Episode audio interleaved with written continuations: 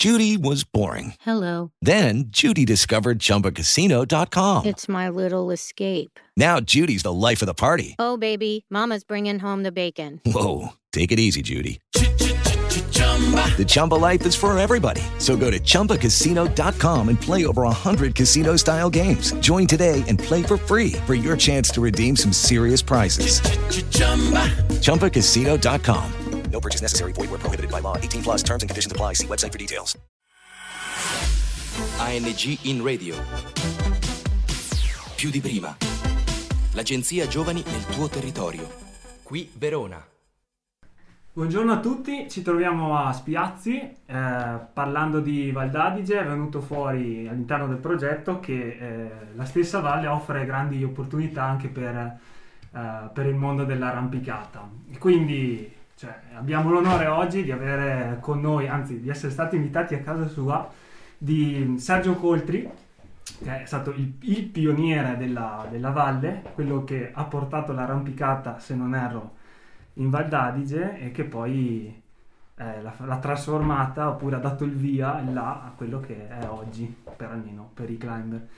Quindi siamo con, con Sergio e presentati pure tu perché sicuramente lo fai meglio di me. Beh, Sergio Coltri, nato 65 anni fa, eh, nato qua in questa casa qua dove ci troviamo adesso vissuto fino a circa 30 anni qua, poi sono stato assente circa una ventina d'anni e poi sono ritornato alla mia abitazione familiare, al mio paese. Eh, sì, eh, diciamo che la zona qua era ai tempi che abbiamo iniziato a arrampicare io e il mio amico Carlo, era completamente priva di, di, di vie o di falesi ad arrampicata.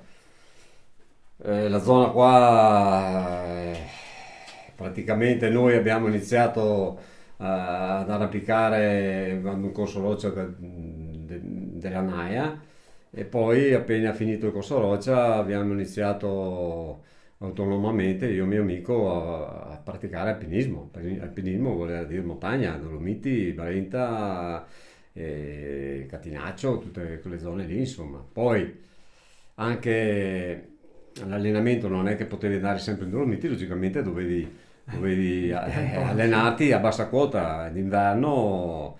Allora c'era la Valle di Sarca che era ancora, anche allora era agli inizi, insomma c'erano già diverse vie, però non, non come adesso, e si frequentava la Valle di Sarca. Poi logicamente col tempo, passando col tempo, abbiamo deciso di eh, l'esperienza è tutto di aprire degli itinerari anche qua per essere più comodi per, perché non c'era la possibilità di spostarsi allora come adesso insomma ecco c'era una macchina e si andava via con una macchina anche in 4-5 e la, le, le, le, prime diciamo aperture sono state fatte così a San Giorosso San Giorosso era completamente privo di qualsiasi sì, salita. tra l'altro non, non, qua sopra. Le videocamere non lo potranno vedere, ma noi lo vediamo in diretta dalla finestra. Eh, io lo vedevo da casa, era una, una, una, parete qua vicino a noi, perciò di conseguenza siamo andati, non c'era nulla, abbiamo trovato solo un chiodo a circa 10 metri da terra e lì abbiamo iniziato la nostra diciamo, avventura di apertura dal basso in modo tradizionale, alpinistico, mettendo chiodi normali e terminando sulla sommità. Poi siamo passati, cercando sempre altre zone, siamo passati alla Val d'Adige.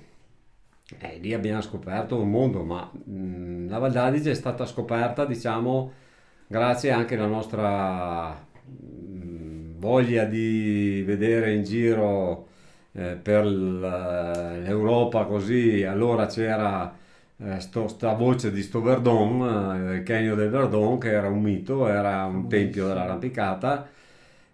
Eh, allora non era come adesso, che adesso basta un clic sui, sugli iPhone, Su internet, internet e ti viene fuori ogni ben di Dio. Allora, allora non c'era nulla, cioè c'era la rivista della montagna e, e cercavi tramite la rivista della montagna c'erano la descrizione in fondo di, di, guide e andavi a cercare nelle librerie se c'erano guide, magari librerie più specializzate all'alpinismo, e ci siamo procurati una guida, la prima guida del Verdon. E così siamo andati in Verdon la prima volta, ai primi anni 80. Siamo rimasti folgorati perché logicamente Il paesaggio una ha roba è stupenda, e tanto è che, che ci sono tornato non so quante volte e tuttora mi, è mi è rimasto nel cuore, non, non vedo l'ora ogni volta di tornarci. Però con l'esperienza brutale, diciamo, tra parentesi, perché era- le difficoltà erano per noi altissime là e l'esposizione era altissima, eh, abbiamo adocchiato la Val d'Adige, delle pareti della Val d'Adige. Ecco, la, la nostra Val d'Adige qua offre, offre una quantità innumerevole di possibilità arrampicatorie e non solo. E eh, ci sono tre fasce, diciamo, principali nel, nel- nel settore est della Val d'Adige, una fascia bassa, una fascia settore est intermedia. che è quello in cui si scala maggiormente. Sì, no? che si scala più maggiormente, diciamo dove ci sono, c'è la maggior parte di pareti rocciose. La fascia intermedia era quella più, eh, più attraente, anche perché al tempo eh, conoscevamo Stengel, Giuliano Stengel, eh, che avevamo invitato giù a mangiare da noi, lui scendendo dalla Val d'Adige ci ha spronato per andare, ha visto il tetto dove c'era adesso Desiderio Sofferto, il tetto eh, della Riva dei Cigerzi che avevo aperto e ci ha spronato ad andare a vedere, ad andare a aprire una via. E siamo andati su e effettivamente lì è iniziato, è iniziata l'avventura, diciamo, ecco. Però eh, una cosa va detta, che all'inizio, quando noi, cioè la, la, la Val le pareti le avevamo viste, però non ci eravamo mai approcciati, andati. E quell'anno lì, nell'83, mi sembra, 82-83, eh, due mesi prima, noi non lo sapevamo, erano arrivati eh, dei parmensi. L'attuale Alberto Rampini, che è presidente generale de- del Club Alpino Accademico Italiano, con Mantovani, con Baruffini, con Daneri, eh, con altri amici, insomma, noi non lo sapevamo. E perciò siamo andati su, però quando le prime volte che andavamo su, vedevamo, abbiamo visto su, su una via che era il 25 aprile, abbiamo visto delle persone attaccate in parete. Dico, cavolo, Quindi già gente Eh, c'è. pensato... c'è già gente che arrampica qua. E allora eh, lì eh, la passione era tanta e ci siamo messi a fare eh, i detective, nel senso di eh, io avevo ogni spazio disponibile, andavo con la macchina a vedere se c'erano macchine, ma loro nascondevano le macchine, no? andavano su un po' di nascosto, insomma c'era... Eh, Perché c'è anche questo mito no, dell'arrampicata Eh, no, sì. dalle nostre parti che Eh, allora sì. tra- è bello farlo sapere ma tante volte resta Ma sembrava che fosse una, anche- una- zona nostra, no? Cioè eravamo talmente... no, c'è nulla, eh, perciò è tutta roba che è vergine, perciò possiamo sbizzarrirci. Invece no. Allora lì è cominciata un po' la competizione, no? Cioè, sti qua hanno cominciato a venire costantemente, perciò eh, ci siamo detti, oh, o apriamo vie o altrimenti qua non ci rimane nulla. E allora loro andavano di qua e noi andavamo di là e abbiamo tracciato, c'è stata una bella, una bella diciamo, concorrenza, subito c'era un po' di antagonismo, ci sono stati degli screzi per stupidaggini, solito. Adesso, adesso le considero stupidaggini perché logicamente alla mia età non si può pensare, ma allora con la foga della gioventù così eh, vedevi, eh, eravamo andati a aprire sta desiderio sofferto, poi è comparsa una relazione sua che uno aveva aperto la stessa, non c'era niente parete, eh, aveva aperto sulla stessa parete una via pra- praticamente facsimile della nostra, l'aveva denominata Tarzan nel regno di Buchi. Allora lì c'è stata diatribe diatriba, telefono, cioè cercando le telefonate perché non c'era possibilità come adesso. Perché Perciò- effettivamente una via adesso noi parliamo di, di vie perché ci capiamo però per chi vede queste pareti che boh, vede solo pareti vede roccia no? cos'è Eh, sì. effettivamente una via cosa Cosa vuol dire aprire un itinerario? Perché parte proprio da, come dicevi, bisogna andare a esplorare, bisogna quindi conoscere bene la valle, perché Sì. scendo un bosco, però spero di trovare una parete, cosa trovo, mi avventuro. Ma no, allo- allora... E poi dalla quando finisco una via come la faccio a sapere? Sapere certo, certo, certo. Allora non c'era un sentiero, non c'era nulla. Si guardava in su, si vedeva come si vede adesso, pareti, e chi ha la passione per l'arrampicata, logicamente vede più o meno ad occhio dove si può salire col sentiero per andarci. Salire cosa vuol dire? Salire arrampicando, logicamente, con corda e attrezzatura varia a chiodi, e ogni tanto proteggersi, proteggersi vuol dire piantare un chiodo dove c'è la possibilità di piantare in chiodo, mettere un rinvio che non è altro che un doppio moschettone con una fettuccia in mezzo per passare la corda in modo che in caso di caduta eh, fai, se sei sopra il chiodo due metri per dire cadi, ne fai quattro più un leggero allungamento della corda e, e fai un volo però ti arresta, voglio dire, sempre che tenga il chiodo. Eh beh, quella era l'apertura classica, diciamo, ecco, chiodi normali. Dal basso, da per terra, Dal da- basso dalla base della salivi le tue capacità, che avevo E le nostre capacità, e, e rischiavi, e logicamente c'erano i passi, magari vedevi qualcosa di, di un po' più appigliato sopra, però c'era un, tratto difficile e rischiavi a- ad arrivare a- al tratto più facile. Non sempre andava bene, magari eh, tante volte, cioè tante volte, no? Tante volte per fortuna, ma potevi rischiare di farti del male veramente. Ecco, quello è stato, diciamo, cioè l'arrampicata che, che è paragonabile all'alpinismo, cioè l'alpinismo fatto a bassa quota allora. Era fatto con chiodi normali, addirittura una- i primi nostri chiodi non avevamo soldi, eh, prendevamo le, si chiamavano pendole, erano dei, dei cunetti eh, dove i muratori facevano un'armatura per, per gettare il muro, mettevano de- delle fascette diciamo di acciaio che uscivano da- da- dai pannelli, per fermare le fascette c'era una fessurina, mettevano sti cunei che erano fatti come i chiodi, no? Avevano un foro e eh, noi ci abbiamo fatto dentro dei fil di ferro per fare, per fare, per attaccarci i moschettoni, diciamo, ecco. Eh, sì, è ridicolo, è ridicolo, ma eh, eh, c'è da considerare che la pendola è un pezzo di ferro di- della stessa, della stessa dimensione sia alla base che alla punta. Perciò il chiodo da roccia normale è fatto a cuneo, cioè va dentro con la punta molto fina, Eh, certo, in modo che si- espande, no? Se va in fessura si espande e si blocca. Questo qua non faceva altro che eh, aprire la fessura con la punta e dietro faceva così. Cioè, cioè, alla fine piantavi dentro magari un chiodo così, andava dentro tutto e poi facevi così e lo tiravi via con le mani. Oppure, se avevi la fortuna, girava la fessura, allora si teneva perché non, non riuscivi a tirarlo Certo. fuori. Quindi non c'era ancora trappa, beh no, si parla Trappa di no. trappa, non sa neanche cos'è. Cioè, roba che è venuta anni e anni dopo.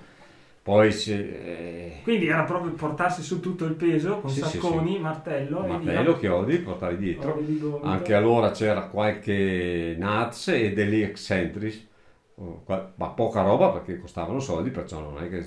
Cioè, Friend era... eh, per- Che, che tradotto su sempre comunque chiodi. Sì, Friend sono- sono- è un attrezzo di, di protezione un po' elaborato, ma allora costava lire d'ome, cioè c'erano pochissimi, erano, venivano dall'America, non era cosa che Sì, potevamo eh. permetterci. E poi pian piano sono comparsi gli spit, c'erano metti anche allora gli spit, però erano spit piantati a mano, venivano dalla speleologia. Mhm. Gli speleologi per andare in grotta non c'erano fessure, perciò piantavano gli spit a mano, che ci voleva un quarto d'ora, 20 minuti a Sì, battere con il percussore. percussore a mano, dovevi stare lì diverso tempo, ecco. Perciò lì abbiamo iniziato, lì in Val d'Adige, c'era, c'era tutto da fare e mh, parallelamente ai parmensi abbiamo aperto una, una notevole quantità di itinerari logici allora, al momento erano logici, ecco questo. Ma E- no, 12 perché seguono la, sì, la se- seguivano delle, delle direttive dove vedevi che o c'era un diedro, o c'era una fessura, o c'era qualcosa che ti, l'occhio ti attirava, come in Mhm. montagna, come in Dolomiti, non so, anche in Dolomiti le vie logiche di allora erano fatte tutte dove c'erano fessure, diedri, dove Certo. sì, magari placche di, di- di passaggio tra, tra un punto più arrampicabile e un altro, però erano logiche. Poi l'evoluzione dell'arrampicata si è andata avanti, logicamente, perciò le possibilità anche tecniche, la preparazione stessa e la mentalità nel tempo, come tutte le cose, si è cambiata, cambiata, insomma, è andata, è andata, ha fatto passi da gigante, insomma, ecco. Ma invece eh, mi sono sempre chiesto, adesso poi è venuto anche fuori, l'arrampicata a Verona è partita dalla Val d'Adige, da queste No, eh, da queste pareti oppure già Stallavena per no, dire Stallavena, esisteva? Stallavena è nata prima. Ok.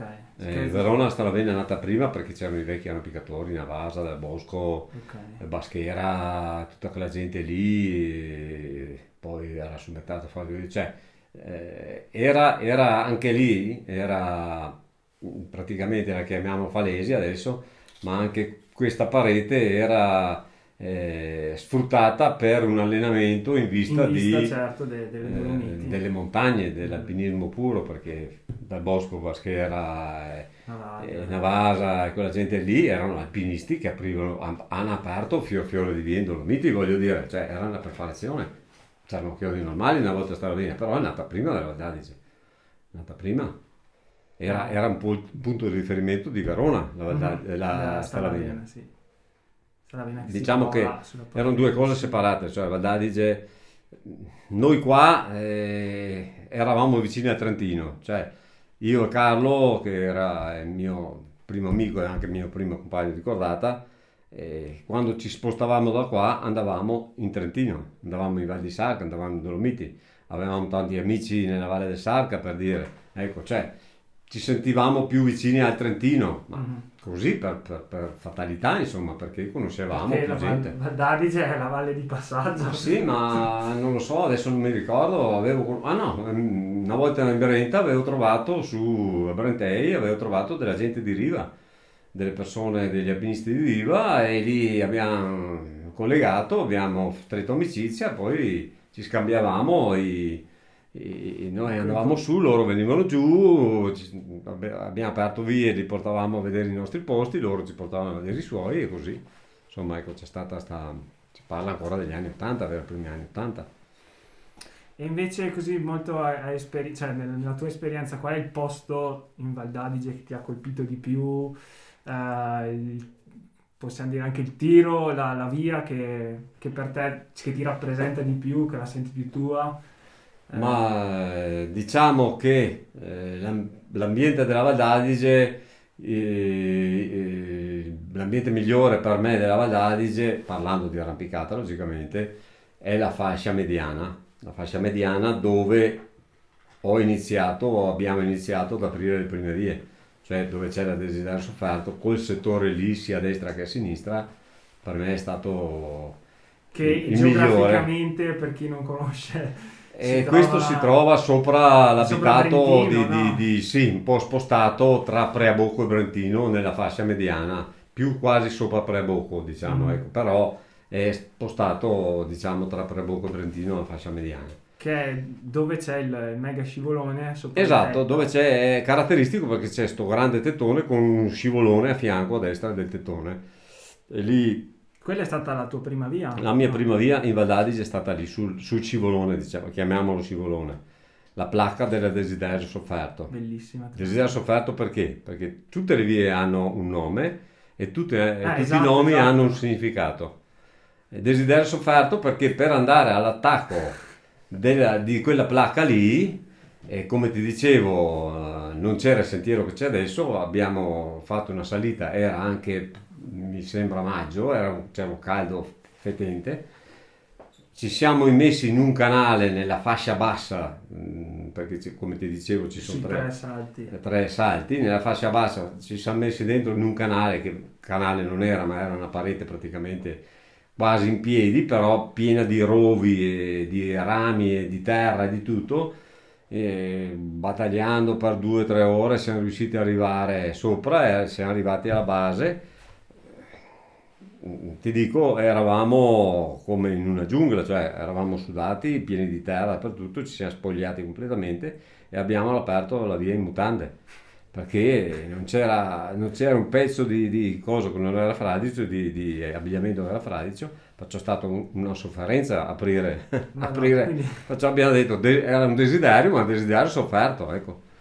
Perché Eh. esattamente i nomi sugge- vengono dati a ogni via, uno per riconoscerla, uno per dare una C'ha un significato, no? esatto, c'ha un E- tutte le vie hanno un E anche da significato. ripetitore, quindi da un- una persona che eh, segue un itinerario già fatto, eh, lo aiutano a capire un po' quello che, che- che gli aspetterà. Sì, ecco. Poi desiderio sofferto è anche una, Ma una tanti- firma, poi... Tanti magari giustamente anche, non si, non si interessano neanche, vedono il nome e vanno a farla via. Però magari è bello, sarebbe bello anche, per me è bello, io ho sempre chiesto magari dove avevo la possibilità di chiedere perché quel nome lì? Ecco, cioè, il nome ha un significato magari anche banale, perché mm. non è che ci siano eh, nomi particolari, ma eh, tutti hanno un significato di quel momento. Ecco. La parte di, di Brentino che a me ho la via più che mi rispecchia diciamo di più oppure che ha un ricordo particolare, forse sono due. L'accanto del Cigno, che è stata un passo proprio c'è stato un distacco, un passo di evoluzione dell'arrampicata nostra di allora, completamente siamo andati oltre il limite nostro, diciamo, mm-hmm. di, mhm. di, allora.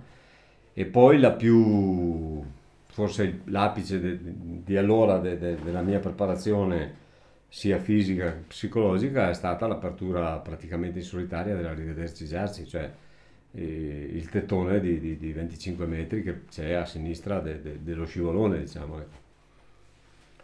E diciamo che quello è stato per me eh, la, massima, la realizzazione. massima, realizzazione. perché poi ho avuto una malattia cardiaca e la mia parabola è scesa insomma ecco. Beh, però comunque sei sempre attivo, non so, l'ultima, cioè adesso metti forse sei più orientato sì, attivo è già una parola grossa, diciamo, ma insomma mi muovo, dai, ancora.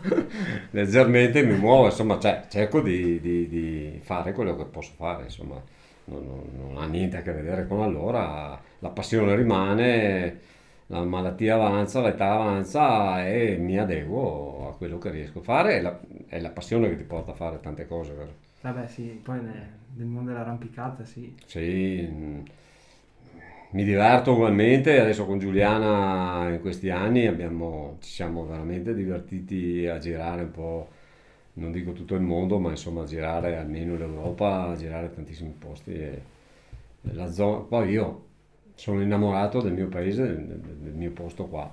Ecco, qua quando vado su eh, il cimo qua sopra, che è sopra Spiazzi, c'è questo paesaggio della Val d'Adige, della Val d'Orsa, il santuario della Madonna della Corona, c'è il baldo tutto davanti, ti giri, c'è il lago giù, eh, cioè magari è, è, è una bello cosa... andare all'estero a vedere altri sì, posti, sì, però poi torniamo perché comunque anche noi ne abbiamo uno che è veramente... Ma no, eh, ecco, questo eh, siccome ci, mi piace, ci piace girare, vedere altri posti nuovi, bellissimo, però quando vedi altri posti torni qua, dici però abbiamo anche noi.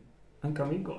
eh, insomma, una bella zona. Eh, è logico che quando ci vivi ti, ti, abitui, per te è normale vivere qua, però insomma sento anche... Svegli al Monte Baldo eh, sì. fuori dalla porta, dalla porta. Poi vedi la gente che arriva e dici, cazzo, che bel posto che abitate, che... che... Eh, sì, è vero, magari lo guardi sotto un altro occhio per 5 minuti, poi diventa normale, insomma. No, no, per quello... No, no, no si sta benissimo qua, insomma, ecco. Io ho ricordi di infanzia da bambino qua che ai tempi eh, c'era da, da, da, da, metà fine novembre fino ai primi di marzo la neve qua era una costante, ma no i 10 cm, qua c'erano sempre 70-80 cm di neve. Sempre, sempre, sempre, sempre, costante. E magari andava giù a mezzo metro, 20, mm. ritornava su perché continuava a nevicare. C'era, c'era una quota da, prima di arrivare a Spiazzi, qua sotto, località Castagnara si chiama, ecco, da di lì in su era neve, era costante, neve costante. Adesso invece il tempo, la situazione meteorologica è cambiata, magari nevica fino giù in pianura, il giorno dopo piove fino in su in cima al Baglio. Ecco. Ci siamo sorpresi, parlavamo prima che cioè, è un periodo buono per noi adesso. Adesso sì, perché è per dire, quest'anno... il Valdo è pieno, sembra addirittura di essere in Norvegia perché... Quest'anno è venuta proprio una bella nevicata, anche lì eh, se, se, hai guardato, è nevicato qua, poi è cominciato a alzarsi la temperatura, ha piovuto. Esatto, sì. Eh, sì. ci sono questi sbalzi di temperatura, ma questo fa parte delle situazioni meteorologiche de, de, odierne, insomma, ecco. Eh, so, parlando sempre di arrampicata, una volta tutto era, era abbinato a un allenamento a bassa quota per la montagna.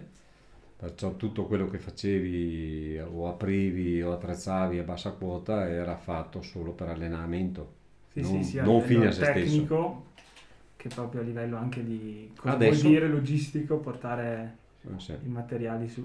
Adesso invece è proprio diventato un Qualcosa- diciamo sport, ma non è uno sport, nel senso io non lo considero uno sport, lo considero sempre una passione. Mhm. Però è diventato eh, magari eh, per se stesso, nel senso l'arrampicata in falesia Certo. è per crescere di grado, per la soddisfazione interiore di superare certi passaggi e migliorarti e riuscire a superarli, quelli che non hai superato. E la concezione del volo eh, fa parte del gioco. E sì, è cambiato un po', ecco, è stata distribuita, diciamo, l'arrampicata in falesia, puramente arrampicata, poi vie a più tiri, multi-pitch, eh, difficili e sicure, e poi vie in montagna, eh, sia difficili che facili, che protette a spitto o protette tradizionalmente. Eh, E quindi comunque questo lo possiamo trovare tutto nella Val d'Adige, vediamo da- tutto, dalle tutto. vie più storiche, più classiche, Sì.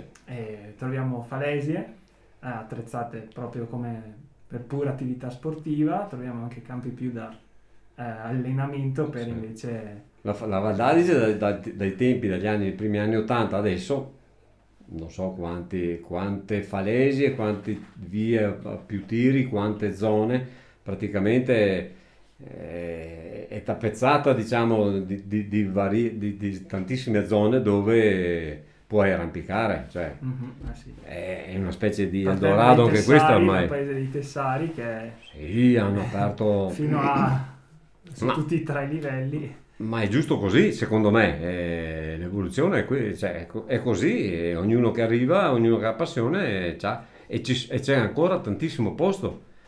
Magari un po' Infatti- più, un po' più, ci vuole un po' più tempo ad andarci, però pareti, io se avessi, se tornassi indietro di, di- di 40 anni, avrei già una lista dove, ho già scritto dove andare a aprire, voglio dire.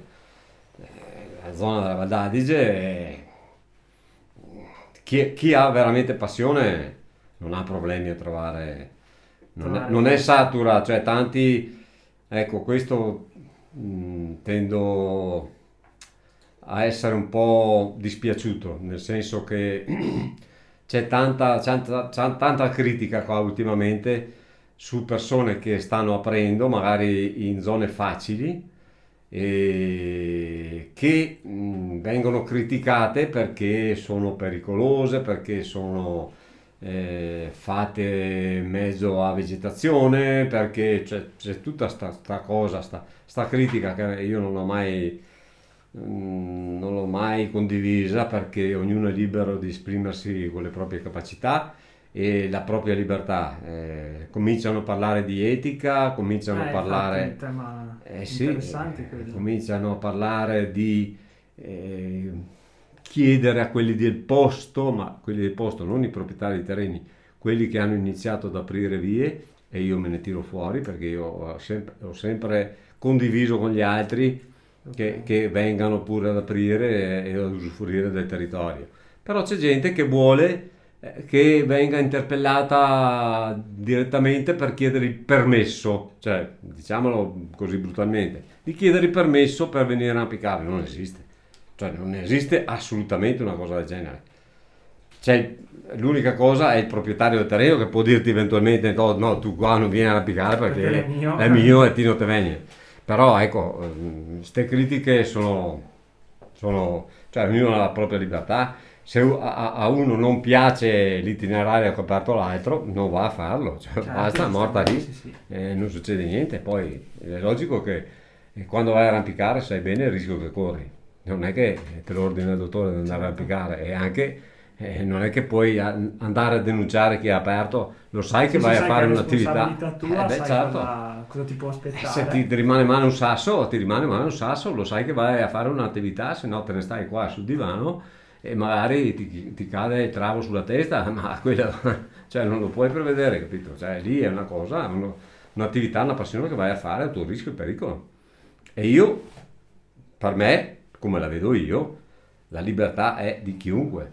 L'etica, io la, la- la- posso capire, la posso capire, cioè l'etica eh, la vedo in, non so, in montagna, la vedo anche qua, però... Sì, sempre anche parlando di inquinamento della parete, tra virgolette, perché se- sui Dolomiti si Ma allora, allora eh, possono andare a arrampicare solo quelli che vanno via da Adi e Friend e gli altri non possono più andare a arrampicare?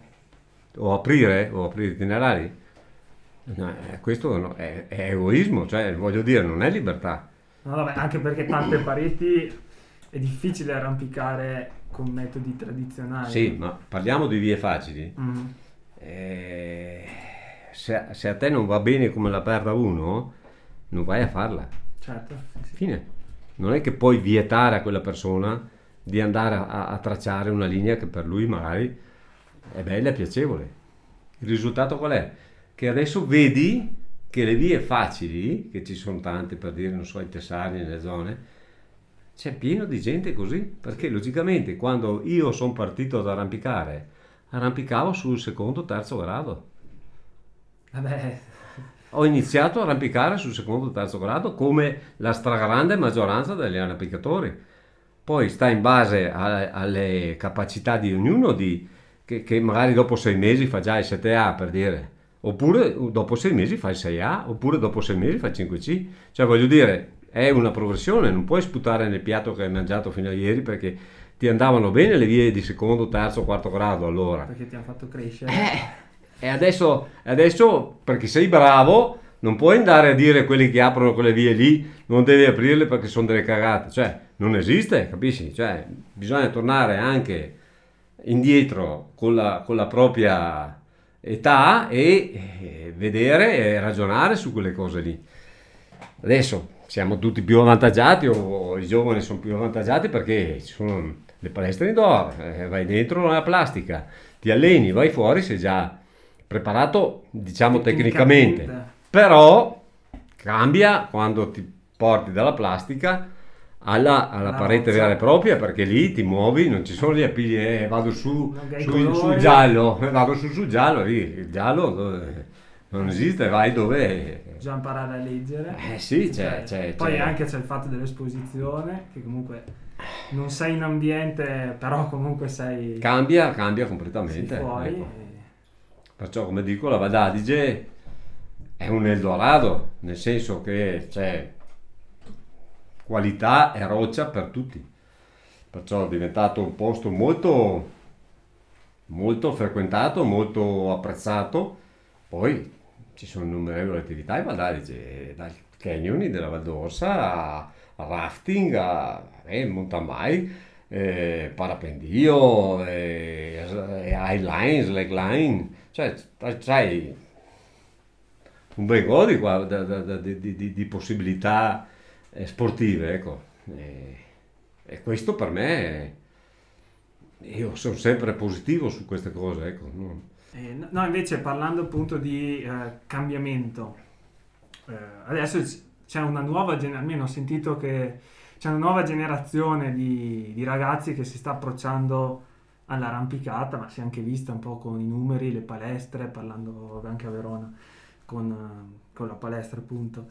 Eh, come può essere la, vista l'arrampicata dei giovani, sempre in termini di eh, educazione alla montagna rispetto all'ambiente?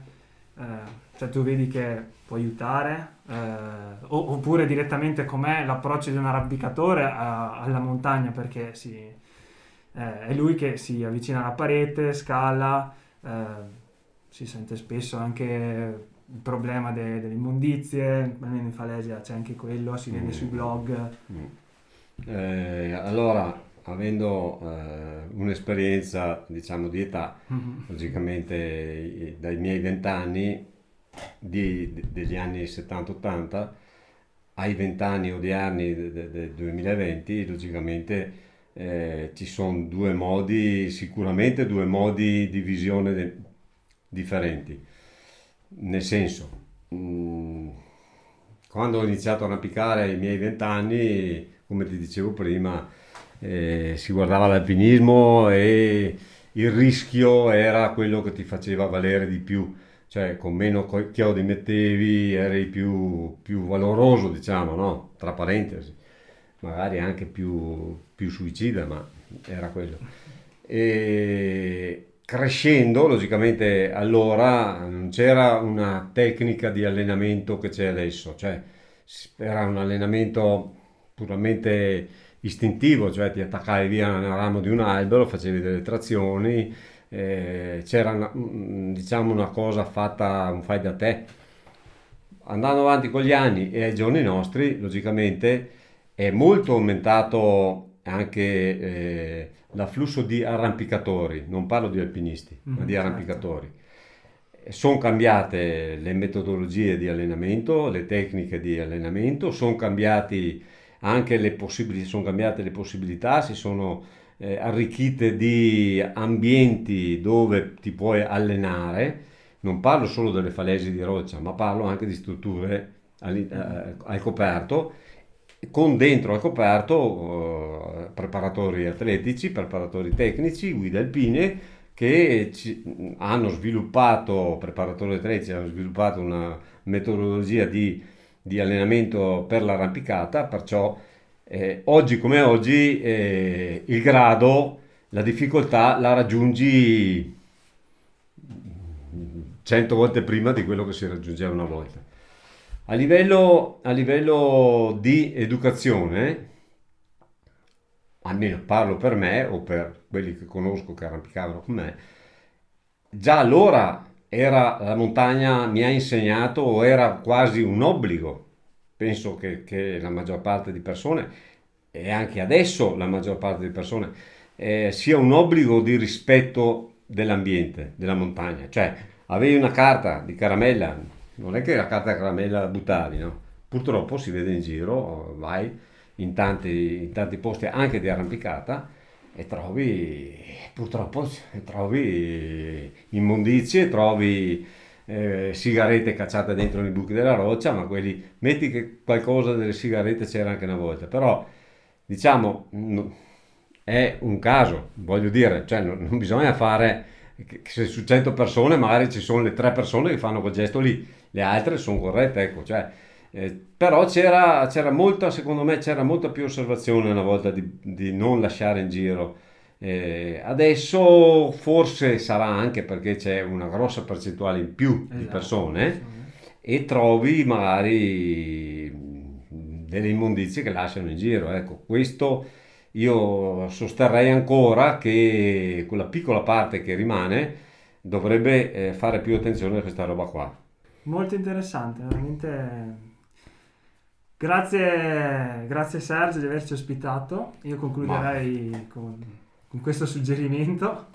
Eh, per me è stato un grande piacere anche perché eh, conoscerti e insomma parlare con la generazione potresti essere tranquillamente mio figlio e parlare ancora de, de, nella stessa maniera come fossero compagni di cordata eh, di, della stessa età e, e, queste sono le mie considerazioni insomma dopo Grazie mille Sergio della tua disponibilità. Grazie a voi di aver avuto la possibilità di dare un mio contributo piccolo di notizie e basta.